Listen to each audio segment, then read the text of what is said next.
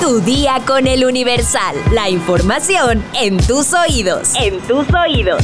Hola, hoy es viernes 19 de enero de 2023. Otra vez me equivoqué.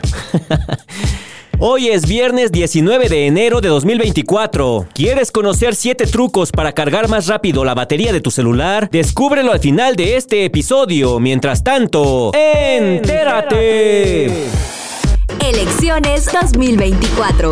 De acuerdo al calendario electoral, este jueves 18 de enero finalizaron las precampañas de las y los aspirantes a la presidencia de la República. De esta manera inicia el periodo intercampaña que será del 19 de enero al 29 de febrero. Claudia Sheinbaum, precandidata de la coalición Sigamos Haciendo Historia, conformada por Morena, Partido del Trabajo y Partido Verde Ecologista, cerró su precampaña en el Monumento a la Revolución de la Ciudad de México.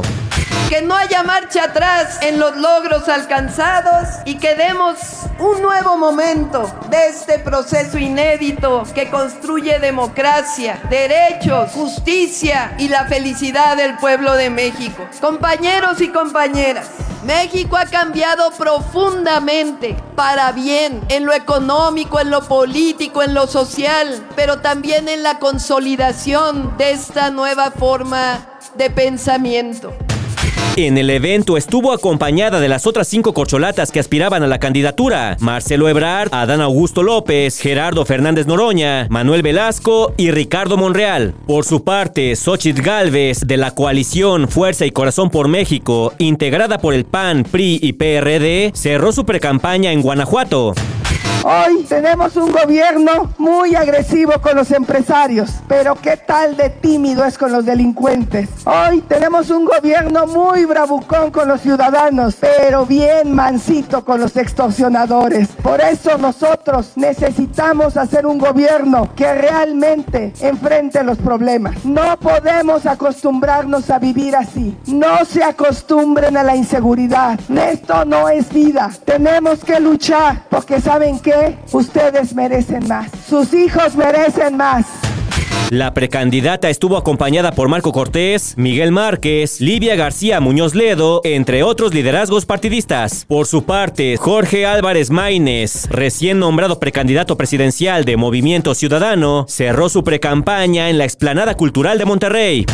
México merece ser un país con justicia. Y cueste lo que cueste, vamos a enfrentar ese problema. Le vamos a quitar al país de las manos a los delincuentes. En el México nuevo no hay derecho de piso. Metrópoli. Yo no miento, aquí están los oficios.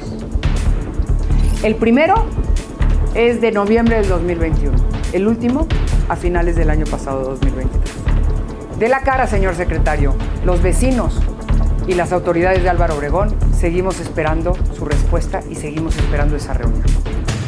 Así expuso este jueves 18 de enero la alcaldesa de Álvaro Obregón, Lía Limón, a través de su cuenta de X, los oficios que durante dos años le ha enviado la Secretaría de Obras del gobierno capitalino para solicitarle detalles sobre los trabajos del tren interurbano. En la publicación hizo nuevamente un llamado a las autoridades del gobierno capitalino que están encargadas de estas obras a reunirse y atender a los vecinos de la demarcación que han sido afectados por dichos trabajos. Llevo más de dos años y voy a subir a redes todos los oficios que a usted le he mandado, solicitándole a usted una reunión para ver estos temas, para darles a los vecinos las garantías de seguridad de la obra y las garantías de que sus viviendas no corren riesgo porque hay viviendas agrietadas. Estas declaraciones surgen luego de que el pasado martes 16 de enero, una dovela del tren interurbano El Insurgente se cayó, ocasionando daños en las estructuras de las casas de los vecinos, por lo que la edil pidió detener la obra y darle la atención necesaria a los afectados. Mundo. El expresidente de Estados Unidos, Donald Trump, urge al Tribunal Supremo a poner fin a cualquier intento de expulsarlo de las elecciones. Su defensa se posiciona antes de que los jueces celebren el 8 de febrero una audiencia para estudiar el caso sobre la posible expulsión de Donald Trump de las primarias republicanas en Colorado. La Embajada de Israel lamenta la denuncia de México sobre Palestina ante la Corte Penal Internacional. Junto con Chile, México remitió al fiscal la situación en Medio Oriente para que investigue la probable comisión de crímenes de su competencia. Yampil es el nombre de un oso de un zoológico ucraniano que se salvó de ser comido por los soldados rusos. Fue uno de los pocos sobrevivientes encontrados por las tropas ucranianas entre los restos de un zoológico privado bombardeado.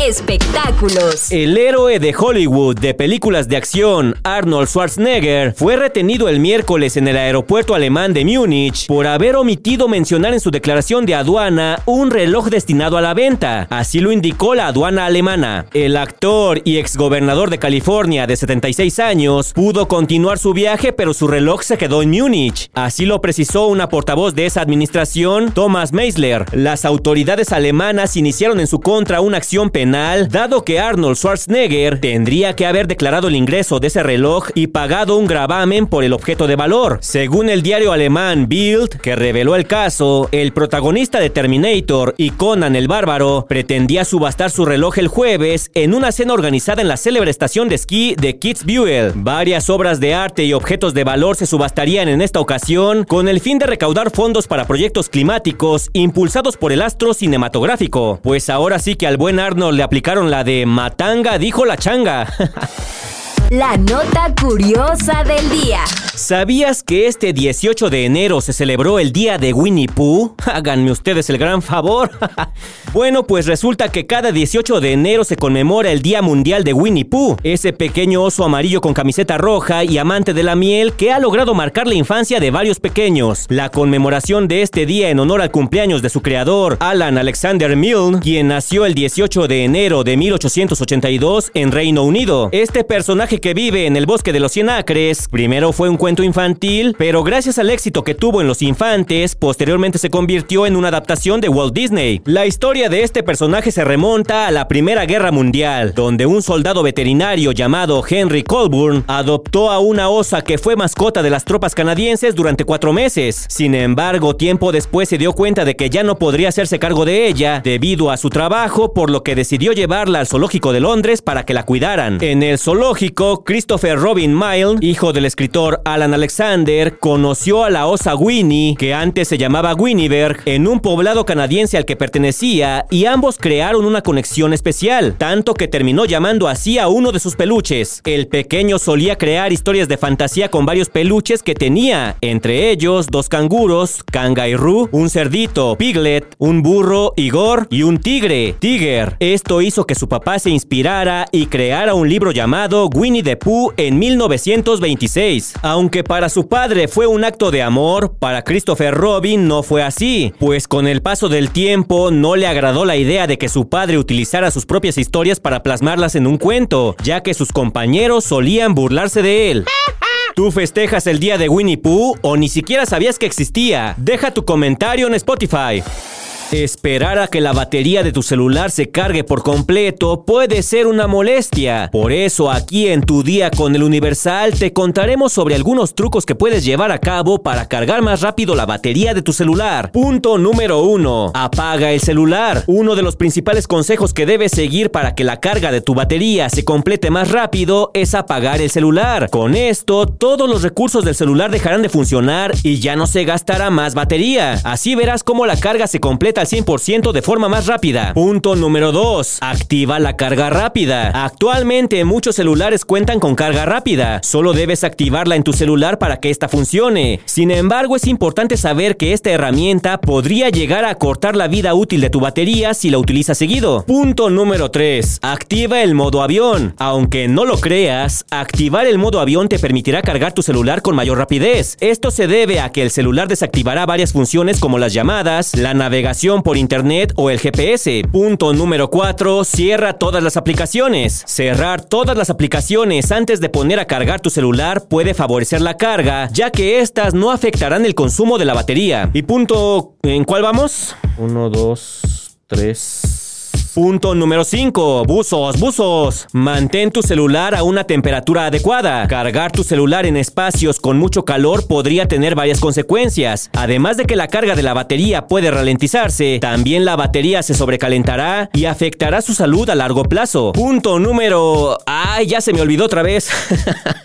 El que sea, punto el que sea, ustedes llevan la cuenta. Usa el cargador original. Usar el cargador original del dispositivo siempre va a tener mejores resultados al momento de cargar tu celular, ya que está fabricado especialmente para soportar todas las necesidades del teléfono. Por otro lado, usar cargadores no oficiales podría conllevar varios problemas, entre ellos que la carga sea más lenta. Y por último, no cargarlo a través de puertos USB. Un celular cargará más rápido si se conecta directamente a la toma de corriente. Al conectarlo a través del cable USB, este no cargará de la misma forma. Si quieres más información, consulta nuestra sección TechBit en eluniversal.com.mx. Vamos a leer unos cuantos comentarios, mi sección favorita. Doctor Dave nos comenta, la mejor dieta para bajar de peso es la dieta de la cocida. De la cocida de... Eso no lo podemos decir. De la cocida de boca, ¿no? Algo así.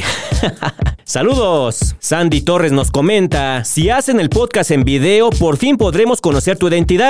Porfa, deséame mucho éxito. Estoy iniciando proyecto nuevo en mi trabajo. Pues te deseo todo el éxito del mundo, te va a salir muy bien. Y aquí nos cuentas. César Moore nos dice, por unos cuantos que quieren cancelar a peso pluma en Chile, más lo están enalteciendo y más va a triunfar. Artman nos dice, excelente día. Gracias por los consejos y tienen razón. No hay nada como un poco de ejercicio para bajar calorías. José Serna nos comenta, cada vez más amarillista. ¿Te refieres a este podcast? Supongo que sí. no veo por qué, pero bueno, se agradece el comentario. Edgar Vázquez Moreno nos dice, el 17 fue mi cumpleaños, ¿me puedes mandar un saludo? Claro que sí, saludos, felicidades. Joseph Kovacs nos dice, muchas gracias por la felicitación, Mr. X. Por otro lado, para la pérdida de grasa, usé un jugo de manzana verde con piña, nopal y apio en ayunas y ¡pum! A limpiar intestinos. Bart Bouvier nos dice, los hermanos chilenos le saben, peso pluma no es cantante y hace apología al narco. Ketson nos comenta, no es discriminación que Peso Pluma sea cancelado en Viña del Mar. Al contrario, sería una gran ayuda no seguir mostrando esa cara de México. Daniel Robledo nos comenta, gracias por las felicitaciones. Saludos desde Cancún. Y por último, SRMX nos dice, felicidades por sus primeros 500 episodios. Me gustan los cambios que han hecho. Los simpatizantes del gobierno son cómplices de la situación actual. Bueno, pues ahí están sus comentarios. Siempre se agradece que se tomen unos segundos de su tiempo para comentarnos y espero que no dejen de hacerlo, pero por hoy ya estás informado, pero sigue todas las redes sociales del Universal para estar actualizado. Comparte este podcast y mañana no te olvides de empezar tu día. Tu, día, día, con, con el Universal. ¡Vámonos! Tu día con el Universal. La información en tus oídos. En tus oídos.